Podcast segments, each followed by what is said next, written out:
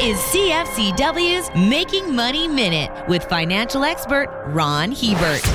Throughout most of history, people worked their entire lives. The idea that you could retire and get paid to do so is a relatively new one. The concept of retirement first appeared in 1899 and is credited to German Chancellor Otto von Bismarck.